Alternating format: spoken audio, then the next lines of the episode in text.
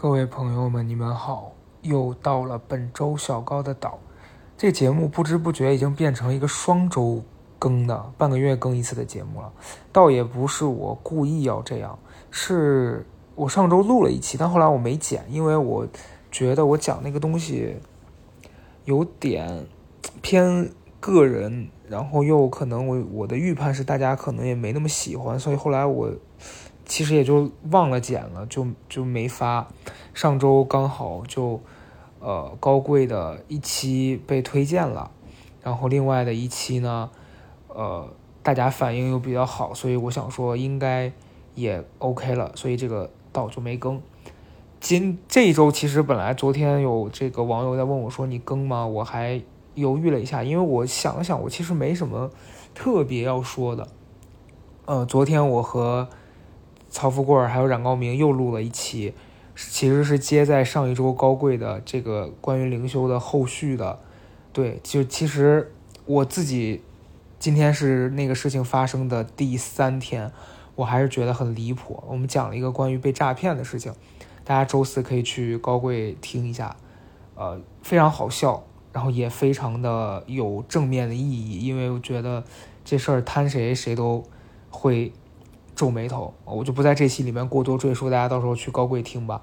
嗯，今天我其实可以就着上一期的高贵，呃，以及我跟大家推荐几本书吧。呃，还是从这个身心灵的这一部分说起吧。我特别想跟大家解释一下，就我时隔一年对整件这个事情的看法，还有我最近对这些事情的体验，包括跟一些人接触。我觉得对我来说啊，我现在其实有一点点混乱，但我觉得我逐渐在这个混乱当混乱当中，我理到了我自己的一个方向。但是我必须说，我现在在咱们这个环境当中，我也不能说是在国内怎么样，因为国外我也没接触过。但是目前呢，就我的经历而言，我觉得整个的国内现在这个身心灵这个学习的环境，还有这些提供这部分内容的团队，整个下来就比较乱，就乱是我最大的一个感受。嗯，首先我去年去那个机构上课的时候，就当时因为老周是公司，等于说相当公司给大家的这样一个培培训的机会吧。然后完了之后，老周觉得我可以去感受一下，因为他说，他知道我是一个喜欢跟自己较劲的人嘛，他觉得里面有一些学习方法，还有一些关于这些心灵方面的指导是我能开解自己的，所以他才推荐我去。然后我去了之后，我当时录了一期，确实我那时候感受很深，而且他也确实给到了我很大的帮助，这是我必须很客观的讲的。我觉得他，如果你把那个方法用到了你自己确实需要帮助的这个位置上，它真的是会给人一些帮助的。但是我觉得这件事情的难点就在于方法放在那儿，你怎么用和你会不会用是很重要的。嗯，我当然不是说我在这方面很有悟性啊，或者说我有多聪明，而是我觉得我最开始的诉求，我就是把这个东西用来解决自己的情绪和内耗的这一部分，而我没有执念于说我用了这个方法或者说工具我就把世界改变了。因为我觉得一旦你有想法说我要通过这些东西去改变整个环境，我觉得就是掉进了另外一个执念里头去。因为我最常听到的一些言论啊，就比如说我去这个灵修机构学习，然后他们里面的这些学员呃，还有一些可能没参加这些，但是听到参加完的我的转述，他们就会提出一个共同的疑问，是你在那样的一个地方，那个环境是这样子的，你离开了那个环境，外面不是这样的呀。可是我当时听到我也会产生这个恐惧，我说对啊，这地方它是一个所谓的桃花源，然后你回到真实世界，世界不是这样的。可是我也没有要真实的世界变得跟那个地方一样呀。就是我我其实觉得对于我个人而言啊，我一直没有对这个东西痴迷，或者是它没有影响到我的生活，是因为我一直把它教给我的一些，比如说呃，活在当下或者是一些转念的这种方法，用在我心情不好，我需要让我自己心情变好，然后我这样把念头一转，我就觉得我没有那么生气愤怒，影响到我日常的生活了。我觉得这个东西对我来说是帮助最大的。但是我也发现了有很多人他自己的生活一地鸡毛，嗯，然后哎，这点就是我在那个地方的所见所闻啊，有很多人他是有很悲惨的童年经历的，就他自己的父母对他的非常的那那种不好，甚至可以说是一种霸凌，是超乎常人想象的。所以他有了那样的一个童年，加上这个人后天的自主学习能力比较差，他就会依赖这个地方，因为他在那个地方有人指引他，有别人陪他一起学习，他就变成了我只有在这样的条件之下，我才能接收到对我有用或者让我感受好的信息。我觉得这是很可怕的，这就是我之前在节目里面提到过的。你学自行车，小时候我们骑那种自行车，它都是带两个辅助轮子的，你总有一天你要丢掉那两个轮子，你否则你没有办法跟别人说你你会骑自行车。但是那些人他就是得依靠那两个轮子，而且并且永远不想让那两个轮子被卸掉，那这就是一个很可怕的情况了。因为你怎么可能让全世界都跟那个地方一样的？那那个地方收了你钱呀，对吧？然后那个地方他为了要达到体验的效果，它是会有一些这种呃虚假的成分在里头的。就是我觉得你得把那个感觉记住，带到你生活里面。在我就我觉得不管他们说什么修行啊之类的，你在生活里面去修行，那才是真的。你只在那个地方修行，那是那叫消费。我真的，但是你你我觉得我的难点啊，是我意识到这点，我跟一些人讲，他听不懂，所以这是我也很无奈的地方，是当我不去把它当成一个学员，你把它当成一个普通生活当中的人或者朋友，你去跟他交流的时候，你发现这个人他是善良的，可是你换一个视角再站远一点，你发现他有很多拧巴是你捋不平的。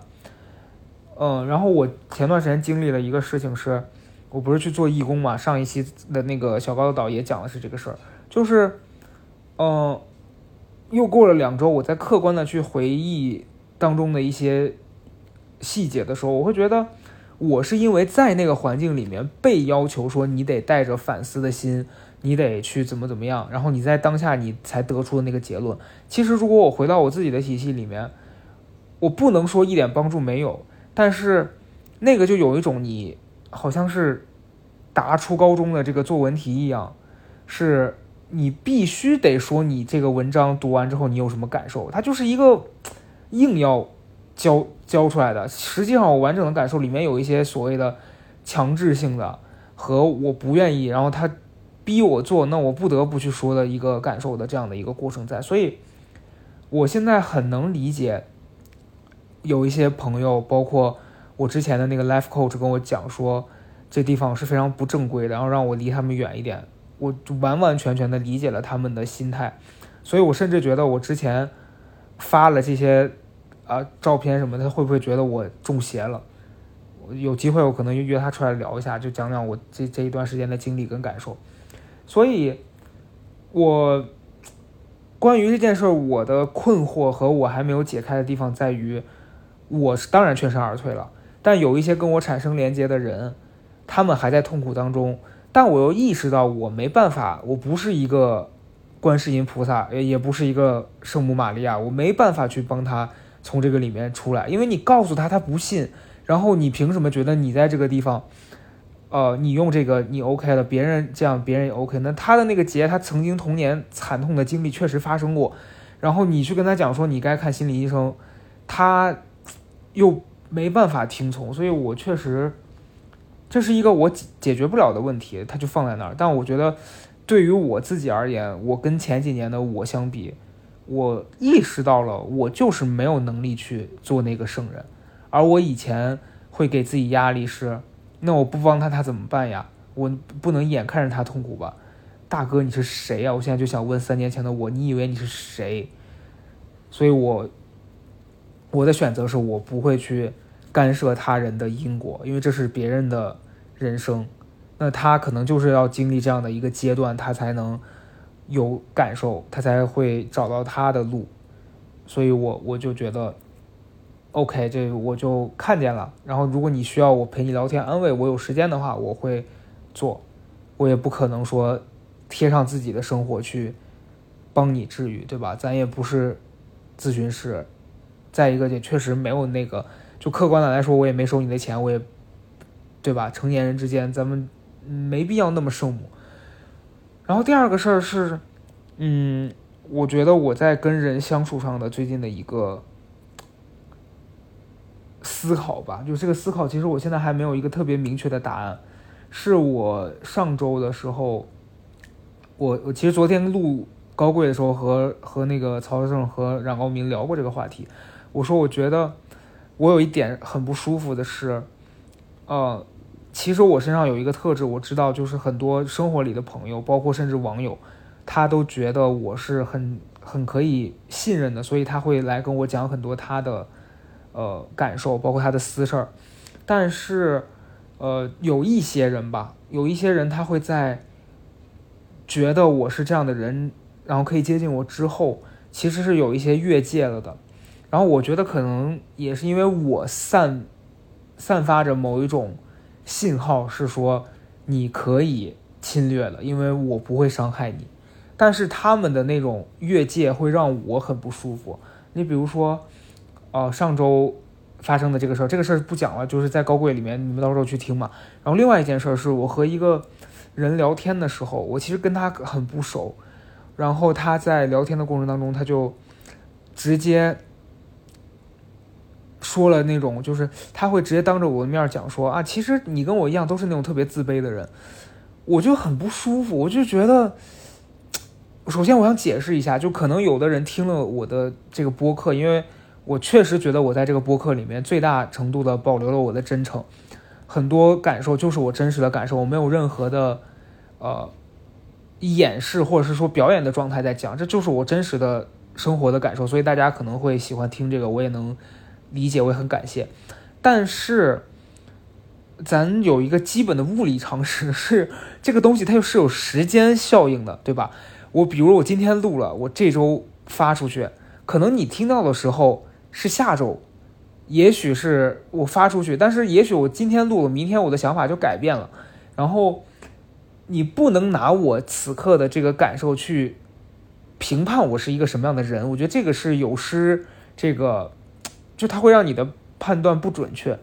但是有一些人他就为了让他自己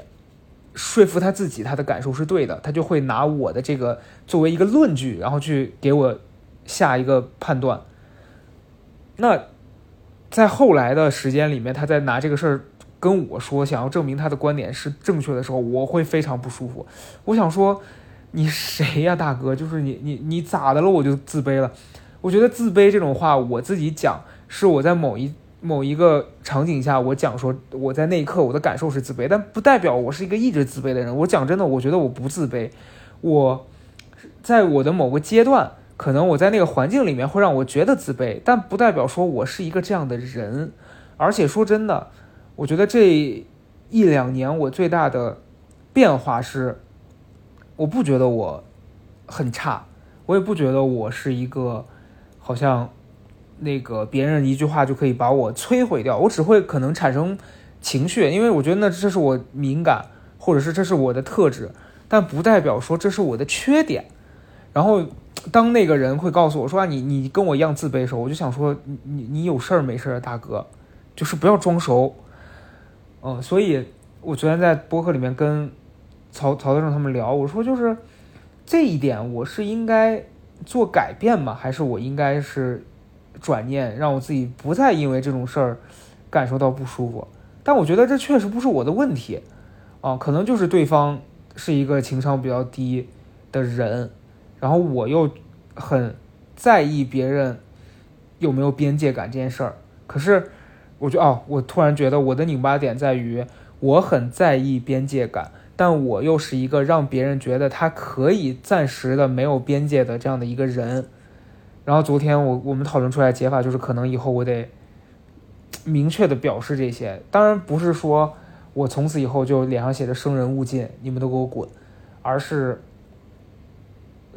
用一个词，其实这样讲可能有点奇怪，就是可能所谓的什么温柔且坚定吧，类似啊，这次好恶心，我吐了。反正就是你得有原则，你不能让别人觉得你的善良是可以被侵犯的。这是我最近的一个感受啊，就就是我我因为我很不喜欢别人借着你的善良，然后在你这儿拉屎撒尿的，因为就我最近发生的一些事儿也是这样的，就是本身你是出于善意去做这个事儿，结果对方发现你是善良的之后，他开始在你这儿撒泼，我觉得这是我不接受的。对，然后还有一个事儿是，呃，就是我原来是一个这样子的人，就是别人对我好，我会因为我记得这个人对我好，事后他有一点点做了让我不舒服的事儿，我都会跟自己 P U A 说，人家对你好过，你不要因为这件事情就忘了别人曾经对你好过。但我此刻今天的感觉，我觉得我可以跟大家坦诚的讲，我现在不绝对不这样想了。我觉得你在对我好的时候，我感恩你，可是当下我应该，或者说我觉得我百分之九十的时候，我都在当下表示了感谢。那有的时候啊，我觉得这是一个可能性，对方对你好，他也是为了让自己感受好一点，就这点我是坚信的。没有人是会为了让别人好让让自己绝对的痛苦，我觉得没有这样子的人。就是对你好的那些人，他也一定是在完完整自己生命的一种价值，他用这种方式让自己觉得自己是个好的人，然后这个也是对他的好的。所以我们没必要去 P U A 自己说那个人对我好了，所以之后如果他对我不好，我也要记得他的好而忍受他现在对我的不好，这是非常错误的一个观点。我最近就是因为一个这样子的经历，然后跟人发生了矛盾。因为我觉得在我人生当中不断发生的一件事情是，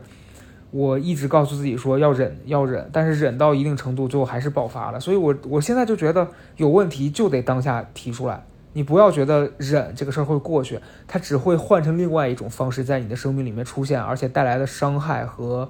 这个风险可能会更大，一定要当下就说。嗯，是这样。然后这这都录了二十分，快二十分钟了，我还没讲书的事儿呢。嗯，我之前的节目里面应该跟大家推荐过，我觉得有几本书对我的影响是比较大的，也是在上完那些身心灵的课程之后，呃，分享过。但我觉得今天还是可以跟大家再再重提几本书，我觉得对我影响比较深刻的，一个是这个《当下的力量》。我觉得《当下的力量》这本书，嗯，是我觉得我过一段时间都应该再看一次的。因为其实我真实的心得是，好像现在这这个生活当中，唯一能让我保持心情愉悦的，就是我只专注在我当下干的事情上。举个例子啊，比如说我现在录这期播客，放在早期我在做播客的时候，我经常会有一种我很担心我此刻说的这段话是不是不完整，所以我要赶紧说完然后去听一下。但是当你带着这种心情，其实是有一种我在担心未来会不会发生不好的事情，于是呢你就没有把精力放在当下你做的事情上，那往往做的事情不够好，就是因为你在恐惧恐惧要么是你觉得过去有一个事儿没解决好，然后这个事儿会在未来引发风险，然后要么就是你会担心说，哎呀，虽然上一刻没有发生危险，但是下刻一定会发生的。如果是有这样子的心态，你就没办法专注在你此刻干的事儿上。我觉得这本书里面它，当时我在看这个这一部分的内容的时候，我觉得它完完全全就是在说的是曾经的我。你包括我早年间去录综艺，还有以前去在台前跟人说话的时候，我觉得我很大的一个恐惧就是我很担心别人会评判我，于是我先开始评判自己。结果我事后，我这几年的真实的体验是，当我不再顾虑这些事儿，我只专注在我此刻要表达的事情上和我要做的事儿上，这个结果往往别人给我的反馈说，哎，你刚那个很好，就可能我感觉是一般，或者是我其实已经专注在我在做这个事上，我没有空去管它是什么样的结果的时候，往往这个结果是好的。可是我越害怕，我越觉得别人会批评我，觉得我不好的时候，这个事儿才会出现不好的情况。所以《当下的力量》这本书，我觉得它一直在讲的就是你只能做好你眼下的这些事情。然后这本书呃没有我远没有我讲的这么简单哈，它里面有很多的内容，大家可以去看一下。我觉得这本书真的挺好的，嗯。然后还有这个《沉浮实验》这本书呢，就这本书为什么我会觉得我我因为我读了两遍，我第一遍跟第二遍的感受完全不一样。因为第一遍我是把它当成一个神学在读的，就觉得你所谓的沉浮是说任何事情我都没有自己的自主主观的判断，别人给我我就要嘛，就第一遍我是带着这种心情去读了。但第二遍我去理解这个沉浮，我觉得嗯，沉浮在我这边的就我个人对他的解释是，你做好了全部的努力，这个事情仍然不是由你决定的时候，你就顺着这个趋势去走。我不知道我这样讲够不够清楚啊，就是举个具体点的例子吧。你比如说今天你要赶飞机，你已经早到了，然后你你也没有因为你而误机，可是你到了机场这个飞机还是延误了，然后你只能在机场等着，这个是所谓的沉浮。就是呃当然我觉得不是说你怎么讲，我不不知道这样举对不对啊，就是我的理解是你要去赶飞机，然后这个飞机不是因为你去晚了而延误，然后你也没办法去改签，你现在下一班飞机是五点了，然后你只能等着这五点，你没有别的选择了。那这几小时你在这儿待着，然后你去想看看这这感受这几小时会发生什么事情，以及接受这个变动，这个是所谓的沉浮。那有的人会理解成，就我我之前听过一个说法是说，我跟朋友去旅游，然后我发现了朋友订错了机票，但我决定臣服，我就不记不告诉他。我觉得这个是有点扭曲了，就是你明明发现错误和失误是能被调整的，然后你不去提，这个是我觉得是一个误解啊。所以嗯，因为人生我觉得有时候会发生很多像我刚刚讲的误机的这种，就是你也做了万全的准备了，你也没有办法去改变这个，因为不是你能决定这个飞机延不延误的。然后那你只能做到，我想想我现在已经被放在这个局面里面了，我还能做什么，这个是臣服。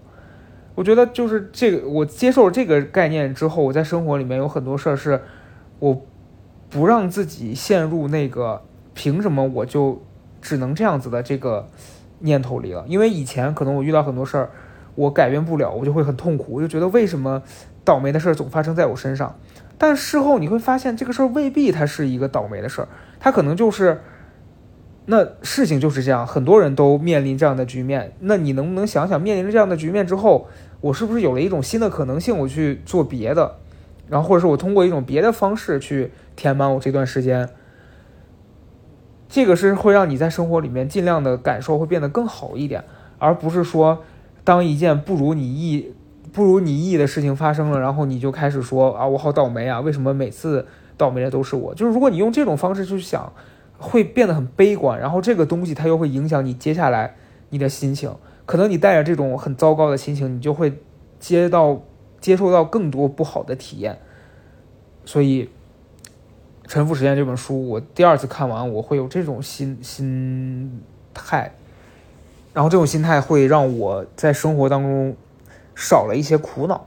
对，所以我觉得大家如果感兴趣，也是可以看一下这本书的。然后跟这本书同时，呃，推荐是叫《清醒的活》，我觉得那本书其实是比《沉浮实验》更让我感受深刻的，然后大家也可以去读一下。然后再就是我前段时间读了悉达多，悉达多的这本书，它是一个小说，但我觉得这本书放在以前我也是很不喜欢这种题材的，但是我呃前段时间读这本书的时候，我就感受到很多事情。就他其实用悉达多这个人的一生去教会你说，人一生当中有很多阶段，然后你在不同的阶段会有不同的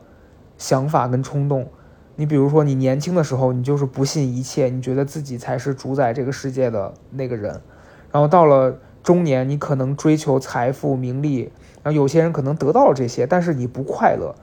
然后你再往下走，你发现真正的快乐 不, 不来自于对名利和金钱的追逐。因为你会发现，包括我在那个灵修的地方也发现，那么多有钱，就在我们眼中所谓的有了钱就不痛苦了的那些人，他们的痛苦还是存在的。所以就是最近我还有一个感觉，我跟我朋友分享的，当然我觉得这个观点说出来也许有的人又不能接受了，是呃，经常我们会看到一些人觉得他很傻，觉得他很蠢，然后这个人赚了很多钱，但他干了很多事儿，在我们看来他干这事儿就是那种没屁眼子的那种那种事儿，然后我们就会说这种傻逼能挣钱，这个世界怎么了？所以你知道以前我也会很愤怒于这件事儿，但是我这一次的想法是，